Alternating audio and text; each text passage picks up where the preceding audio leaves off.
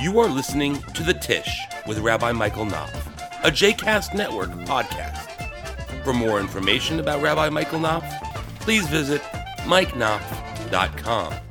For more information about other JCast Network podcasts and blogs, please visit jcastnetwork.org. Good morning, everybody. Good morning. We are uh, continuing in our uh, series of uh, What's the Point of Judaism? Uh, studying uh, mitzvah by mitzvah, commandment by commandment uh, uh in the Torah um, to, uh, to, to talk through what the rationales are for, for, for various commandments, focusing especially on commandments that are still applicable today, things that, that Jews do, um, or at least Jews are supposed to do, quote unquote. and and or um, uh, commandments that that seem so um, um, uh, irrational or obscure, it it, uh, it, um, it uh, it's worth um, investigating what their uh, what, what, their reasoning is. You know, the classic example of that when we studied this one is the red heifer. Right? It's not operable today, uh, but it's you know held up there as the classic example of a commandment that's in the Torah that has no rational basis. So um, obviously, we uh, wanted to investigate what its rational basis may or may not have been.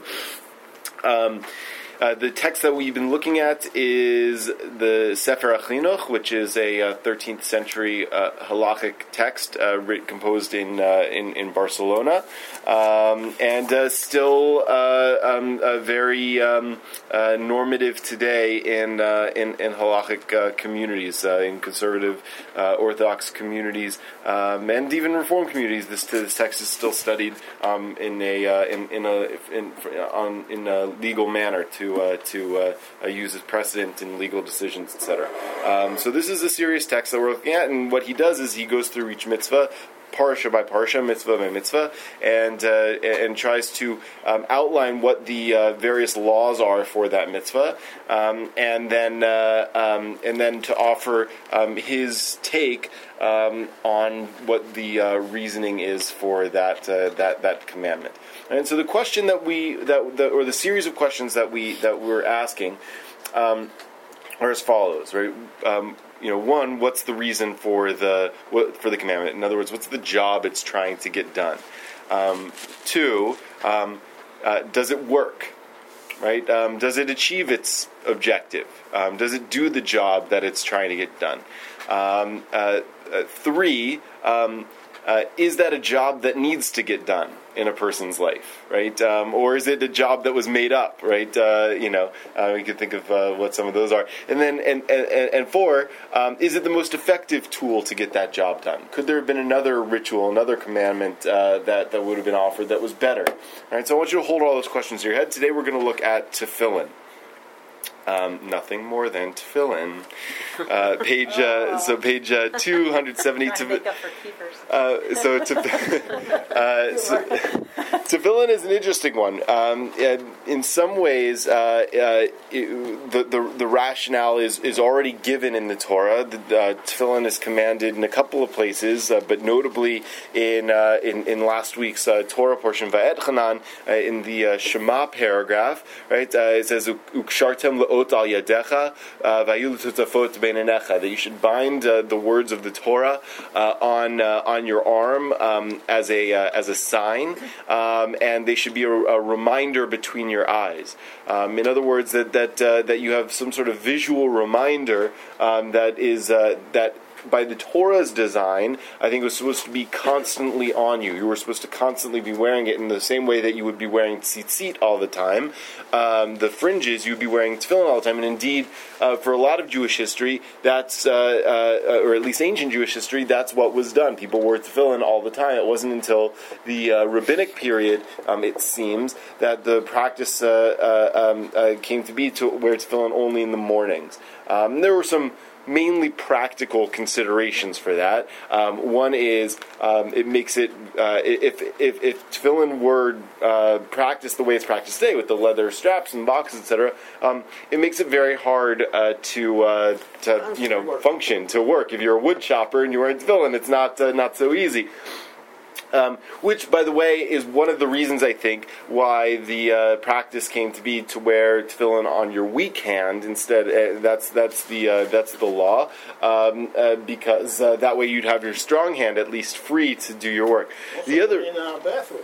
Right. So the other reason, um, which I don't remember if I photocopied that page or not, but you're supposed to wear tefillin in a state of of, uh, of bodily clean, cleanliness, not ritual purity, because everyone is ritually impure, but bodily cleanliness. In other words, you're not supposed to fart. And that's the that's what the, uh, the the Talmud says. You're not supposed to fart when you have tefillin on, right? And so, unless you uh, are really good at like you know knowing your body and then taking off the tefillin, you know, in just the right time and then putting it back on, uh, so they just had uh, tefillin you wear you wear only in the morning. Um, uh, but uh, but but the but all of the particulars of the law are very unusual, right? Uh, so the Torah doesn't say anywhere um, that uh, that the bindings need to be uh, black leather straps, the boxes need to be constructed a certain way out of black leather. This that doesn't say what the how the what what should be written on the scrolls, and it doesn't say like how, how the boxes should be decorated. Right? And, everybody's head tefillin has two shins on it, one with three prongs and one with four prongs. Um, doesn't say any of that. There's a, a, a list in the Talmud of all of those particulars of, uh, of tefillin. It's an amazing list because it goes through one by one all of the features of tefillin as we know it. Um, and it says, you know, the, the, the shin of tefillin shel rosh, halacha Moshe miSinai. The leather of tefillin, you know, the leather straps, halacha Moshe miSinai. In other words, each law is listed as a law given to Moses at Mount Sinai, which can mean one of two things: either that uh, it was an oral tradition that God told to Moses at Mount Sinai, or it's rabbinic shorthand for we have no earthly idea where this practice comes from. It's just what we do. Um, so there, there's all these particulars of tefillin that are uh, that are um, uh, uh, very um, uh, um, obscure, um, and so that is part of the mystique of the of, of the practice. And there's one other thing that I want to point out before we delve into what the Sefer Chinuch says, which is that. Um, um, uh, um, uh, lefiat avonotenu harabim, to our uh, to our dismay and uh, because of our many sins. Um, tefillin seems like one of the practices, one of the Jewish practices that may not make it. Um, you know, the, uh, the, the Jewish practices have, have lived and died, um, and, uh, and lived and died out. And, and in our era, it looks like there are going to be a number of Jewish practices that, when I say make it, I mean like uh, make it as a broadly uh, um, uh, um, observed Jewish practice in the manner of a Passover Seder. It looks like, uh, you know, the, the way the statistician showed, the Passover Seder is going to make it um, into this new era um, of, of, of not only Jewish living, but living in general that we're moving into that's much more open and fluid, um, where, where some practices uh, um, are, are falling by the wayside. Um, uh, uh, if you, you know, um, you can see it um, when you go to a, uh daily minyan, and the people who are not uh, um, the regulars in the minyan um, uh, don't know how, don't own tefillin, um, aren't interested in trying. Um, uh, That's that's really the big issue because most daily minyans have somebody who's there who's willing to help you do it. sure, yeah. I mean, we- you know, we're all. It's not Uh, um, school. They teach it here. well, we do teach it here, um, uh, but not. How come these kids have no idea Yeah. the bar mitzvah? yeah. Uh, Completely foreign to. Right. Um, it's a it's it's it's a tough one. Um, you know, the, I remember when I was uh, um, the the process of becoming bar mitzvah, the synagogue that I grew up in. Um, everyone had to go every Sunday morning to Minyanaires, um, and uh, and and uh, and that was a time you had to you know like you could only miss a couple during during the course of the year, um, and and kids went with their parents. You had to go with your parents, um, and you and uh, and at least the boy. Then I think it was just the boys. It might now, if they still do it, there it might be the girls as well. But the boys, um, uh, the, the the parents and kids had to put on tefillin, and it was a process of learning to put on tefillin. You got accustomed uh, to doing it, and then afterwards, you got like the best breakfast in the world with grits and, and chocolate milk, and it was really good. But um, Southern breakfast. Southern breakfast. Uh, but uh, um, uh, so so. Uh, but I think you're right. I mean, I think that, that even though we do teach it in, in our in our religious school, um, one of the challenges of uh, religious school education generally is that practices that require um, a lot of um, exposure and and, uh, and and and practice like tefillin um, uh, don't uh, don't play well in the in that model of a couple hours a week religious school. You have like so much information, so much material to cover. Um, so so tefillin is a hard one, uh, and I'm not talking specifically about us. I mean, I think that uh, you know tefillin is probably a, a, a practice that is observed by a very small percentage of Jews worldwide, right? Um, you know, uh, within within the Orthodox world, it's a very high percentage, uh, at, at least of people who put it on infrequently, um, and uh, um, but uh, uh, but in most of the rest of the Jewish world, which is most of the Jewish world, um, it's uh, not a very highly uh, uh, common Even the practice. Ramah kids who do it every day up there come home and they don't. They see their friends not doing it, and it really does make you feel different, Yeah. other. Yes. We should have it on Sundays before bar mitzvah. That's a great idea.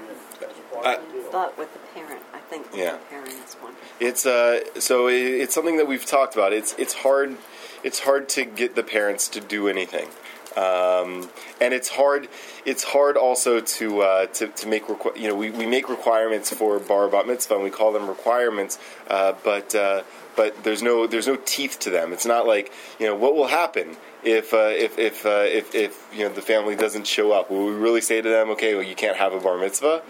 I don't know. Um, it, it hasn't been tested. Um, so, uh, but in any event, so th- so um, this is the challenge. So, the, so um, one of the uh, um, questions is uh, is you know um, uh, is tefillin um, um, will it be uh, will we what will be we be losing if we lose that practice? In other words, what is the what is the job it's it's, it's supposed to be getting done, and is that an important job to get done? Right. In other words, is this a practice it's willing to fight for? Um, so that's uh, something to keep in mind. Um, and, uh, and so uh, here's what uh, Sefer Chinuch says: Misharshe HaMitzvah. So I'm on 270, uh, 270 in the Hebrew in the middle, 271 where it says like the root. Misharshe HaMitzvah lefi ha'adam bioto bal chomer yimashech behechrach. Uh, excuse me, achar. Okay, the root of the mitzvah is that uh, a person is a material being. We talked about this a little bit last time when we were talking about Shema. Um, person is a material being um, and is uh, constantly uh, um, uh, chasing after his uh, lusts or his desires.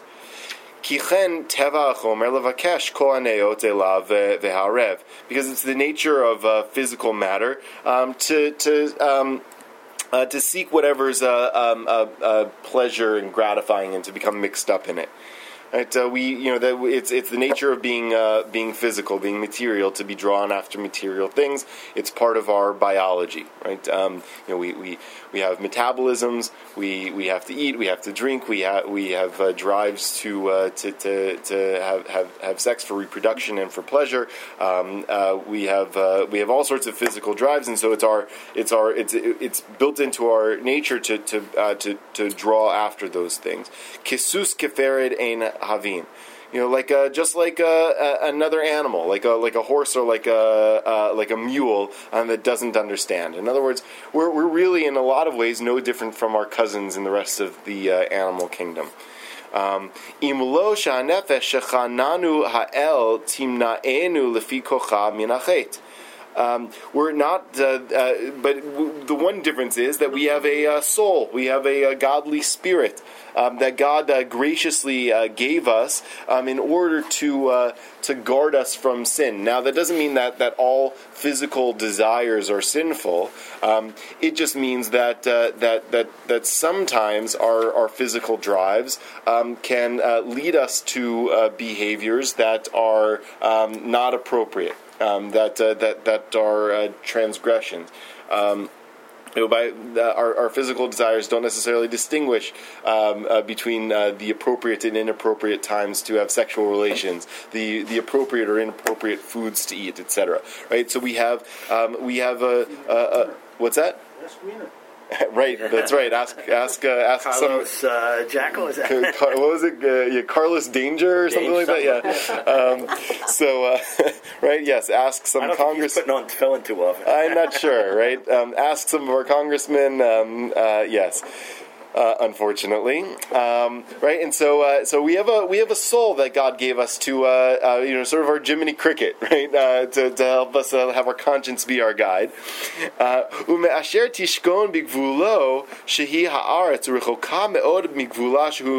So the premise is that our soul comes from heaven and we are physical, material beings. Um, and uh, the, the, the heavenly soul was brought down from uh, from the from the godly realms and placed into this you know dirt and muck that is uh, that, that, that that is us. And so our soul is actually far from uh, far from its source. Um, this is a, um, uh, uh, an, an, element of very uh, popular philosophy of the of the time, which is a sort of uh, body soul dualism.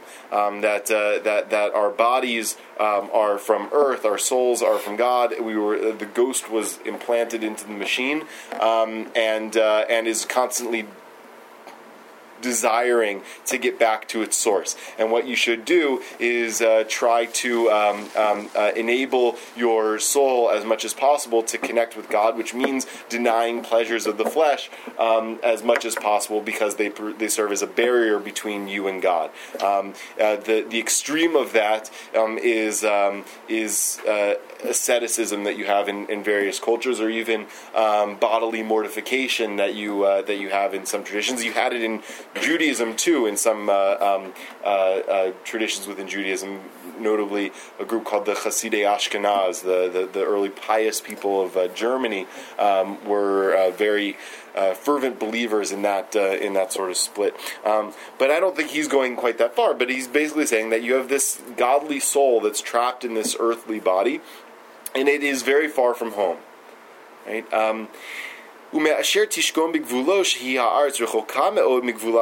It's very far from heaven. Lo tuchalo. Um, it's uh, uh, uh, it has a difficult time um, uh, um, winning out against the, uh, the the physical player. Right? It's evenly matched, but when it is far away from its source, its power source is God. Right? When it's far away from that source, your soul, it has a hard time um, uh, defeating, overcoming your physical drives.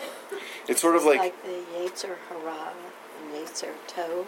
Yes, right. Your your your physical desires are your Yetzer Hara. Your your godly soul is your Yetzer Hatov, um, and your Yetzer Hatov um, uh, needs uh, periodically to be reconnected to its power source, which is uh, God, right? And it's far away from its power source when it's on Earth. Uh, it's sort of like uh, Superman um, needs to be like when it, when Superman gets closer to the sun, um, he uh, replenishes his superpowers on Earth. The further he is away from the sun, his superpowers um, diminish and that's why he goes to the South Pole, um, to the Fortress of Solitude, uh, because uh, because it has direct exposure to sunlight, right? Um, so our souls are like that too. Uh, our souls need to. Uh, Superman's to, changed a lot from what I remember. Sorry. our souls need to be uh, um, uh, have um, um, opportunities for direct connection to God. Yigbar kocho lehatamid, right? Because uh, otherwise, our physical bodies overpower it, overpower it constantly. Lachen hitzricha al kolpanim laharbe shomrim lashomra mishchena hara, and therefore um, uh, it needs help. Uh, our soul needs guards to protect it from its evil neighbor. Um, uh, uh, pen yakum aleha vihargea, um, and lest uh, the um, its enemy uh, the enemy of our soul, which is our physical body, rise up um, against it to uh, to kill it. Uh, since it is uh, in its neighborhood, uh, it's, it's under its dominion. Um, and under its hand. In other words, um, the, the soul's not in its territory anymore. When it's on earth, it's in the body's territory. The body has control. The body has dominion. Um, so, um, so it means that the soul needs all the help it can get um, in order to help it um, um, uh, win out over the, uh, the the power of the uh, the the biological, the bodily, the material drives. Um, and uh, um, and uh, and so the argument is going to be that tefillin is one of those safeguards, one of those things that helps the the protect the soul, defend the soul in its uh, in its ongoing struggle against the body. V'ratzah makom lizakotenu anachnu am hakadosh. And so God uh, wanted to uh, uh, merit us His holy nation. V'tzivanu lahamid shomrim giborim savivla. And He wanted to um, um, uh, establish uh, powerful guardians around the body. Vehem shenitztavinu uh, leval nafsik divrei Torah mipinu yamam v'layla. And that's why we were commit, commanded to not stop um, uttering words of Torah day and night. We should constantly have words of Torah on our mouth. We should constantly have words of Torah around us because um, they are, at least symbolically, um, connections to God, reminders of God, um, uh, closer to our bodies closer to um, uh, to Earth, and therefore they, they provide strength. Their weaponry, as it were, um, in a metaphorical sense. Their weaponry, their their armor, um, uh, in the uh, that the soul can use in its ongoing struggle against the uh, the, the body. V'sheni ten arba tzitzit uh, tzitziot ba'arba kanfot ksutenu mezuzah bepitrenu v'hatfilin biyadenu v'roshenu. In the same way that we are supposed to uh, wear the four corners, the four tzitzit, the four fringes on our garments, um, and, and, we're supposed to put the mezuzah on our doors, um, and uh, so too we're supposed to put the tefillin on our on our hands uh, and on our heads. V'hakol lehez kirenu leman nechdal yadenu v'lo natur achrei enenu v'achrei yetzer machshavot libenu. It's so it's so we remember. Um, that uh, we stay away from uh, from uh, from the oppression of our hands um, is the, uh, um, the the phrase he used. In other words, the the uh, the the the um, the overpowering that our that our body uh, has to lead us astray. Um, and that we won't be drawn after our eyes, the lusts of our eyes, and after our inclination um, uh, of our heart's thoughts.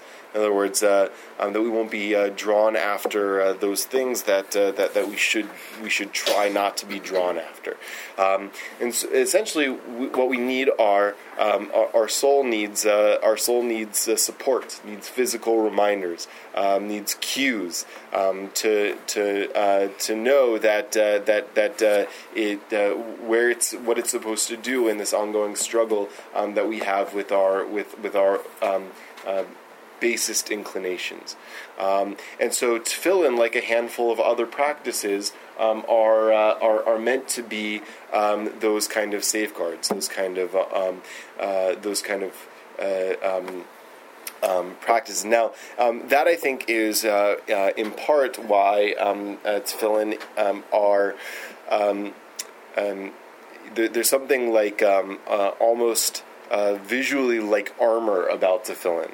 Um, and, uh, and, and uh, armor uh, in part used to be constructed of, uh, uh, of metal. Um, excuse me, of, uh, of leather.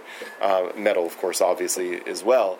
Um, but metal might be a, a, harder thing to, to, to wrap around yourself. Um, but, but I think that it's supposed to look like armor.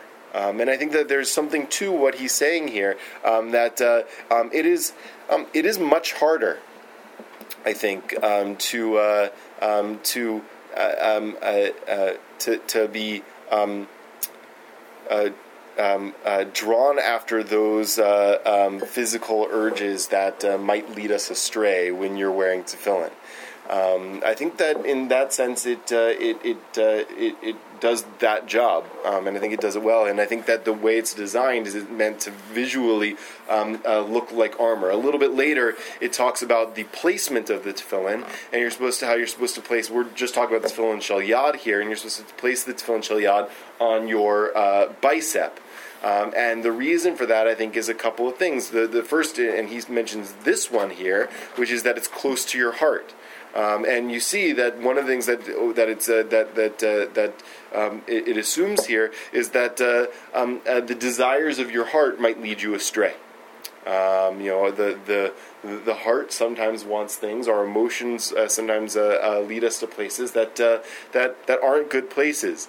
Um, you know, um, we get angry and we do things that we shouldn't do, or we get sad and we do things that we shouldn't do, or we um, or we get lustful and we do things that we shouldn't do. Um, so having um, uh, words of Torah close to your heart, and that's you know, it's uh, that's I think why they're there um, to be close to your heart, and why ultimately another reason why it's on your left arm uh, for most people um, is that it's uh, the side of your body closest to your heart is because it's uh, it's supposed to be that kind of uh, armor reminding you not to to to to keep to keep track of of the desires of your heart. That's not saying every desire of your heart is bad, but to make note of the things that might be good or might be bad.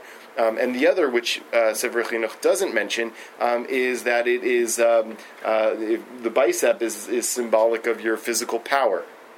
And there's uh, all sorts of things that we're drawn to do because of our physical ability to do them um, uh, that uh, we probably shouldn't do. Um, and uh, and so uh, tefillin, I think, um, uh, uh, is is designed to be a safeguard against against those things as well. Um, the other piece of it is the binding of them. I think fits in very much to uh, to, to at least the worldview of what uh, Sefer Chinuch is saying here. In other words, it uh, it's it binding is is meant to feel and look and be restrictive, and so binding something, you know, tying yourself down. Um, I think in some ways is I mean, we're not supposed to be. Um, we're not supposed to be prisoners, right? Um, of, uh, uh, but we're but we're supposed to remember that uh, um, that uh, that that we should um, that that we are in control of our of our physical urges. Um, we don't have to be led uh, uh, um, astray or to be uh, led to do anything unless we, we choose to do it. Um, so tying our, our physical bodies down is a reminder that, uh, that, that we are ultimately in control of our, of our drives and desire. We can ultimately be in control of our drives and desires. Um, there's one other thing that I want to uh, point out here before I open up to conversation um, which is uh, um, if you if you turn toward the back, page uh, 278. This isn't directly related to the reasoning for the commandment, um, but I think is worth us uh, uh just glancing at nevertheless because it is in a text that is uh, considered to be normative even in Orthodox circles. Um, and so I'm on uh, the the bottom of page 278 in the Hebrew, 279 in the English. Um, and I'll just read in the English in, in, in the interest of time.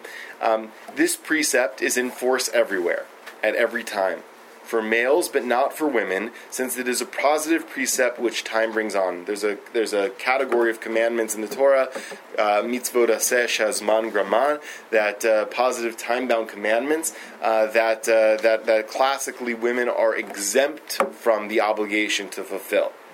But that's important language, exempt from the obligation to fulfill. That doesn't mean that they're forbidden from fulfilling them. And here he goes on to say, Yet in any event, if they wish to put tefillin on, they are not to be prevented, and they have reward.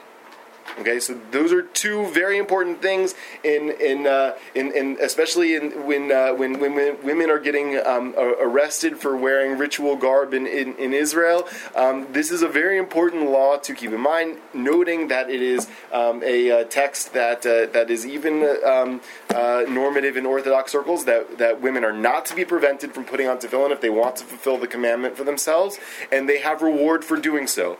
But it's not like the reward of a man. Okay, granted um, uh, for the reward of a person who is commanded and observes is not to be compared to the reward of one who is not commanded and observes it. Another, there, there's that's a that's a principle in Jewish law that it's better to be commanded to do something and do it than to uh, than to do something even if you weren't commanded. Okay, fine. We'll put that aside because that's I think sort of ancillary to the question of whether women can or should do it. Okay, um, they can do it, and maybe they should do it because they do have a reward for doing it may not be what, what a man gets in this worldview because a man's commanded, a woman's not, but they still have reward for doing it. Um, eh, and, the, and, he gives a couple examples. In the Talmud tractate Eruvin at the beginning of the 10th chapter, the sages of blessed memory related that Michal, the daughter of the Cushite, Michal was uh, um, uh, the, the daughter of King Saul, the wife of King David, uh, used to put on tefillin. And the sages of her time did not prevent her. They said there too that the prophet Jonah's wife used to go up to Jerusalem for the festivals on pilgrimage, and the sages did not prevent her. Right? Um, I think that it is. It's not directly related to our question of what's the point, um, but it does have to do a lot with um, uh, how it's practiced and how we teach it uh, today. Um, um, uh, and uh, and I think that, you know, I think that this gives a strong um, uh, credence that uh, that that that went that girls should at least be um, exp- in the way that we want to educate uh, uh, boys in the practice of putting on tefillin. Um, for all I think the important reasons that uh, he outlined um, of, of what the value of tefillin is, um, I think that we should um, uh, provide the same level of education to girls about putting on tefillin, um, and uh, and and and uh, and depending on your view of, uh, of, of where we are with Jewish law now, either to teach them in that um, eh, when you become a bat mitzvah, you'll have a choice. You can you you you, um, you aren't technically obligated to do this, but you are certainly encouraged to and can because I think the language here you have reward. That's an encouragement. You're encouraged to and you can. Or, and I think that, that there's a, um, uh, this is a deeper conversation, but there's validity, I think, in saying that in our time we've uh, we, we've sort of um, uh, um, uh, washed away the distinctions um, uh, between men and women with regard to the category of um, positive time-bound commandments, um, and that distinction doesn't really hold true anymore in a social sense the way it did in in rabbinic times, uh, and therefore men and women are equally obligated in uh, in, in, in those kind of commandments. Um, uh, so either way, I think that um, um, you know this is an area in which you know. Um, uh, um, uh, in the conservative movement, we are still, I think, giving mixed signals to our um, to uh, to our kids about uh, the value of commandments and the fact that we teach it to boys and not to girls or we say this is something boys do and not girls do, it indicates to the boys that this isn't really important. Because if it were really important, girls would have to do it too. I think that's the message, um, and I think girls especially get the message that it's that because I don't have to do it, then it's not really important. Because if, because in our time, where there's equality of men and women, if it were really important, both would would uh, would, would have to do it. Um, so I think that that uh, that that it makes it uh, really important, and I think that this is a text that I would like to uh, encourage uh, many of my brothers and sisters in the Orthodox community uh, to to seriously consider again as well. Um, and the floor is yours. Well, in Orthodox women's minyans, do women put on talis and tefillin? Having having answer. never been to one, I, do I. I don't know. I don't know the answer to the question. Um, good question. They don't, Okay. because they're too busy Yeah. yapping. Okay. All right. Another voice in the background. And also the Stamparena, like uh, in Israel especially, they put them on top. The women. No, no, but women No, do have separate that's- minyanim in Israel and in the U.S. Orthodox What I'm not talking about where the men and women are praying ostensibly together. I, Where did you know this? you sort of shocked me at the beginning when you said that you thought this practice would eventually no longer be uh, be done because I think it's it's so important Why? for all the reasons that we talked that you read about, but also because it does it does make us special as a people. I think to do this and to show that it is important. Mm-hmm. And I think now more than ever, with the looseness and the everything goes kind of society that we live in, the more bounds that can tie us to a spiritual self, the mm-hmm. better. Do they wear tefillin in Tel Aviv? Do they wear tefillin? Some people, I'm sure, wear tefillin Yeah, in Tel Aviv, uh, especially in a uh, suburb of Tel Aviv called Bnei Brak. Right. Well, it's, No, well, but Chabad, I mean, obviously sees the same thing you mentioned here. That's why it's become such a big deal for them, at least in Israel. When you're walking down Ben Yehuda Street and they're there, and you put on tefillin today, and they want to work with you to get you to put it on. I think they probably do see the same thing you see. Yeah. Maybe a, a more important custom to develop would be that of wearing the katan tzitzit, mm-hmm. because that's with you all the time, Right. not just when you pray, but when you meet the world, you have those reminders. So that's not going to happen either. Dude, I've never seen it. But women wear those? tefillin? Show us what the tzitzit? Oh. Uh, Katan. you mean The uh, katan? Tali Katan? Katan. Uh, I've seen women do it, yeah. Uh, it's uh, I, I, you know, I, sometimes it's hard to know because like if they're like me, they tuck them into. I tuck mine mine into my uh, to my pants, so you almost never see them. Um, so I imagine that there are women who do the same thing if they if they do wear them. Um, you know, one of the things that It that changes your ability to wear a low neckline, that's for sure. it, well, you can Does get it not? you can get uh, V-neck? well. Yeah, I, so there are V-neck ones. I, listen, you can you can uh, um, you can attach tzitzit to any four-cornered garment. So I imagine you could make a four-cornered garment with a with a neckline that uh, that, that matches whatever neckline you want to wear So on the maybe outside. Somebody should go into business. It's a, it's a, you know, It's a- I like it's a boom industry. Robert. Uh, you know, listen. wh- One of the things that you get into with with that and with tefillin is um, is because for so long it's been a practice associated with what men do. Um, that a lot of women, um, uh, and I think validly so, uh, feel uncomfortable um, with the practices. Not because they don't ideologically think that it's important, but because uh, viscerally um, it, it feels like uh, it feels like men's clothing, right? That they're, they it feels like they're dressing in drag, um, and um, and so that's a real challenge, I think, for uh, for for a lot of women. Uh, and I think one of the one of the good arguments for why um, this practice shouldn't necessarily be obligatory on women, uh, but but uh, but but but encouraged potentially, right? Um, because women should be able to make their um, their their own decisions about their level of comfort with something that uh, has historically been um, uh, a, a male practice, but. Um, uh, but it is, uh, but it is a challenge. I, and you're right. I mean, I also it, it saddens me too uh, that the uh, um, that the practice seems to be uh, um, falling into disuse, at least in um, um, in in the conservative world. Uh, and, um, and and and I wonder, you know, um, I mean, do you feel when you put on for those of you who put on tefillin, tefillin when you put on tefillin, do you um, uh, does it does it do for you what uh, um, what Sefer Chinuch is claiming it's supposed to do? What it's supposed to do. Oh, you missed that part You of the missed that part. conversation. Come back, listen. Or take here. You can read. Oh, okay. Read the Hebrew. You sort of do it routinely. I I was going to say number one, it's routine, and number two, I really associate it with the morning prayer. It's part of that, Yeah. uh, as opposed to this separate binding and guarding. And uh, I, I really don't. I mean, I know, forgetting the business about the body and the soul. I mean, I understand the guarding part of it is one of the major concepts behind it. Yeah. Yet, I, you're right. It's really pretty routine. And so it's and it, it's tied to the tefillah, uh, not to doing it for the sake of doing it itself. thing is, if I were a woman, if I were, even if I a man, if I didn't have to do it, I wouldn't do it either.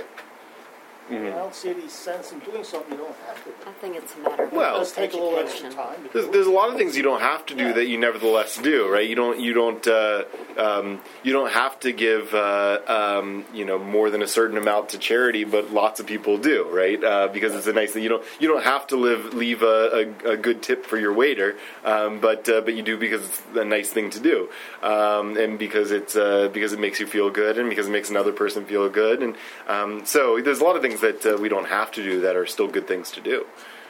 Um, but I guess the, so. The, what I'm hearing is, um, um, uh, wh- so what would it, what what happens on days like uh, where uh, Shabbos. d- well besides Shabbos because I imagine Shabbos fits into this scheme. Um, days where you you know don't make it to minyan or you uh, or you or you forget to put on tefillin or, or whatever it is. Do you I, feel I really different only put it on when I come here. I, Yeah.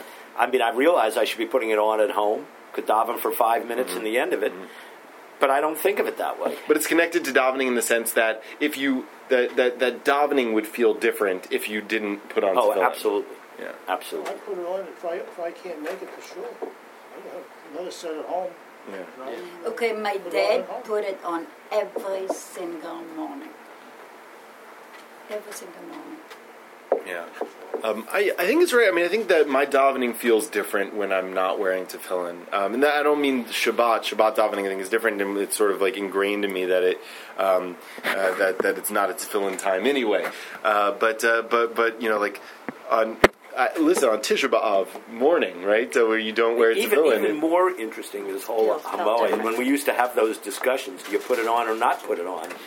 Those mornings Yeah. of because the tradition here has been not to, but most Ashkenazis apparently do put it on at least briefly. It's it's a it's an interesting one uh, because I, um, being Ashkenazi, I uh, my you, they say you're supposed to go by your parents' practice. Well, my dad's practice was to not put on tefillin. Period. um, uh, so um, uh, so that was a good uh, that was a good um, that's sort of what I rely on now. But uh, but I used to because I said well, in, nevertheless I'm Ashkenazi. I'll put on tefillin, and then I went to uh, the Kotel one Chol Moed uh, Pesach. Um, um, I think during my rabbinical school year, and I had tefillin on, and a couple of guys came over and, and started hassling me about putting on tefillin. Uh, you know, do 90% Sephardi, right? right, and and I think that the minhag Yisraeli in general, even among Ashkenazim, is is uh, is not to wear tefillin on Chol Moed. Um, and so now I don't because I got hassled at the kotel. Uh, but uh, um, but it but it does. I mean, like it feels. I think you're right. I mean, I think it feels different to daven when when you when you don't have tefillin on. There's a there's a preparatory uh, element um, to uh, to that act of, of putting on, getting yourself ready to pray. Um, you know, wearing the right clothes, wearing you know, cloaking yourself. You know, um, but in, in some way, you know, if you want to like abstract it to a more philosophical point of view, and I think that, you, that, that that this could fit into. I mean, what you're doing when you're praying is is uh, is you know recharging your soul, right, reconnecting your soul to its source, um, and so uh, and so putting on tefillin um, as part of that structure uh, gets you ready to do that, right? It, it, it sort of um, uh, brings you closer. Uh, because it brings God closer to you. Certainly, when you daven shacharit, the whole everything you do, putting on the tafalas, and you really are making yourself different to do that davening. And, and I also think that what Charlotte said is important. You know that, that this is a practice that uh, um, really um, uh, is uniquely Jewish, and there's something you know. There's a, there's only a handful of things um, that when you do them make you feel you really, really identifiably uniquely Jewish. I think that that's one of the reasons that Chabad is so insistent on it, um, uh, and, uh, and and one of the things that I think it really does achieve. But it's interesting because his his explanation between spirit and body is not particularly uniquely Jewish, Right, that's true. Um, and, uh, and and but and his it- conclusion is uniquely Jewish. And the truth of the matter is that that's not a very good argument today to most people because most people, um, uh, uh, um, uh, uh, to the extent that uh, that they um, that that um, that feeling uniquely Jewish matters to them, um, which uh, most American Jews, I think, being feeling uniquely Jewish does matter to them. But to the extent that it matters to them, something like ninety percent um, who are mainly not tefillin wearers, right, um, uh, claim that uh, that they feel very proud uh, um, about their Jewish identity, right? So, so they, they don't they, they don't if that's the job that it's getting done, they don't feel like they need that tool to get that job done because they're doing other things that get that job done. I think that when you think about the kids and trying to teach them, the only way is to teach the parents. Because the children are still young enough to learn from their parents. They haven't quite gotten to the teenage where they know everything anyhow. But that if you can start with the parents even younger than pre bat mitzvah, bar mitzvah, and involve them and the kids in a program that that might help and it would help the parents for sure. Because i think that their lives at some point the parents lives are open to change. And beyond that point then society takes over. Yeah. and it's harder You know, the, it reminds me of a story that my uh, teacher, Rabbi Brad Artson, uh, tells of a time that he was a scholar in residence at a, uh, at, at a synagogue, and he was staying at the rabbi's house, um, and uh, that that particular synagogue um, uh, didn't have uh, um, more, you know, weekday minyan the the day that he was there. Um, and so his practice, uh, Rabbi Artson's practice, is to put on tefillin in the morning, daven in the morning. So, um, so he, you know, uh, finds a spot in the in the house, puts on tefillin, starts davening, and the rabbi who he's staying with um, says, "Oh, let me join you." And he and he puts on uh, te- tefillin and starts davening, and the and the, that rabbi's, you know, seven year old son comes in and looks at his dad and says, "Abba, what's that?"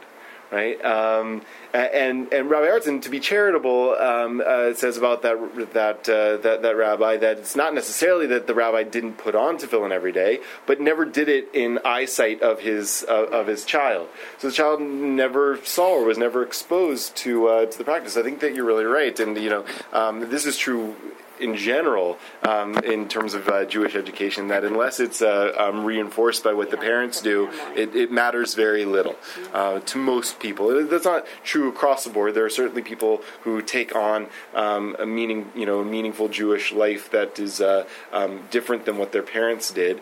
Um, uh, I, I'm one of them, um, but uh, but I think for for most people, most of what they learn about what's important Jewishly comes from what they see at home, um, and, and uh, it makes it really important. what important. they learn about the world Yeah. and the way they feel about the world. Yeah. and the way Charlotte, I'm, I'm going to have disagree. Yes. Oh, go ahead. Go ahead. Oh, you, you. I was No, just going to say, I, Please dis- I disagree. disagree with Charlotte in that I think most Jewish men do understand what tefillin is, have probably worn it at least at some point in their life, if only as a teenager, and just, you know, it's just not something they're going to do. Period. They understand what it is. They understand this. They certainly understand it ties into the morning prayer, if not this, you know, the reason of the guarding and making you think and everything. They just ch- make a choice. Maybe. Uh, It depends what you mean by most. Um, uh, Well, conservative who, Yeah. who have had a conservative Jewish education. Right. So, so They're you know, exposed to it. In other words, they, they're, most people who uh, who grew up affiliated with a conservative synagogue um, were have been exposed to it. Correct. Yeah. Yeah. I think that's probably true. Um, Laser. Uh, talk about tefillin. It's very important in Jewish religion. Why woman doesn't put the tefillin? That's one question. Yeah. Why would, would put tefillin on holidays? Why not on holidays? Yes. Good question. So, um, w- the the two questions were why do women generally not put on tefillin? yeah. Um, so, uh, um, classically, there is a, uh category of mitzvot that uh, that that are called uh, uh, positive time-bound commandments. In other words, they're they're commandments that are that uh, you, instead of you know.